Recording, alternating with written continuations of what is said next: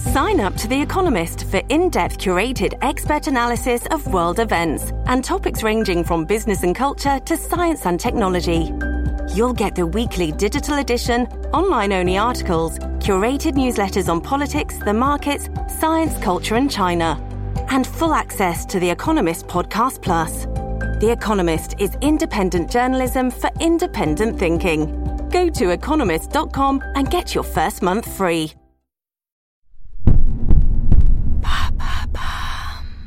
Qu'est-ce que l'amnésie environnementale? Merci d'avoir posé la question.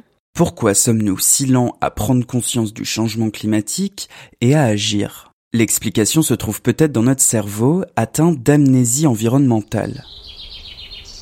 L'amnésie environnementale est un terme inventé par le psychologue américain Peter Kahn en 1999 l'humain oublierait l'histoire de l'environnement, ou plus précisément s'habituerait de génération en génération à la dégradation de l'environnement.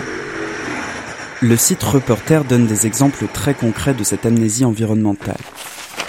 À Paris, par exemple, qui imagine qu'au XVIIIe siècle, le paysage était majoritairement rural et alternait des champs, des villages et des potagers des pêches étaient cultivées à Montreuil et des ananas dans les serres du château de Choisy-le-Roi. C'est ce qu'explique l'historien Yann Sinowiecki. Et pas besoin de remonter si loin, en 15 ans, 30% des oiseaux ont disparu des campagnes, et en 30 ans, le nombre d'insectes a diminué de 80%. Ce qui explique peut-être l'étonnement des Parisiens lorsqu'ils entendaient des oiseaux pendant le confinement, alors que c'était la norme il y a quelques décennies. Mais on l'a oublié. La chercheuse et biologiste Anne-Caroline Prévost actualise ce concept et explique que nous finissons par considérer comme normal un état de dégradation environnementale avancé. Un concept proche est avancé par le biologiste marin Daniel Poli en 1995, celui du syndrome de la référence changeante. Il réalise que les chercheurs qui étudient la pêche ont comme référence la taille et la composition du stock de poissons du début de leur carrière. Ce stock considéré comme normal était pourtant dégradé par rapport à ce que leurs parents considéraient eux-mêmes comme normal. Toi pas pleurer, rivière, beaucoup poisson. Et comment expliquer cet oubli? Si nous n'avons pas oublié l'histoire de nos ancêtres, de l'Antiquité aux guerres en passant par la Révolution, c'est parce qu'on nous l'a enseigné. A contrario, l'histoire, la mémoire de l'environnement n'est pas ou très peu enseignée.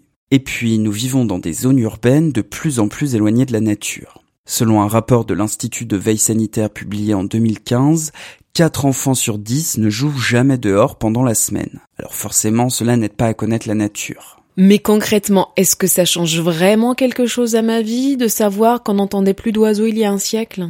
L'amnésie environnementale peut avoir de graves conséquences. Pour la chercheuse Anne-Caroline Prévost, elle étouffe toute possibilité de changement. En effet, si on ne prend pas conscience de la dégradation de l'environnement, on réalise plus difficilement la réalité du réchauffement climatique. Au lieu de passer à l'acte, on accélère la dégradation de la planète.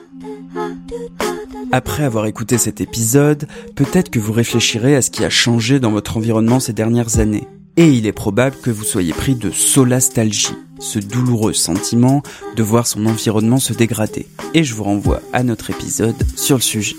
Voilà ce qu'est l'amnésie environnementale.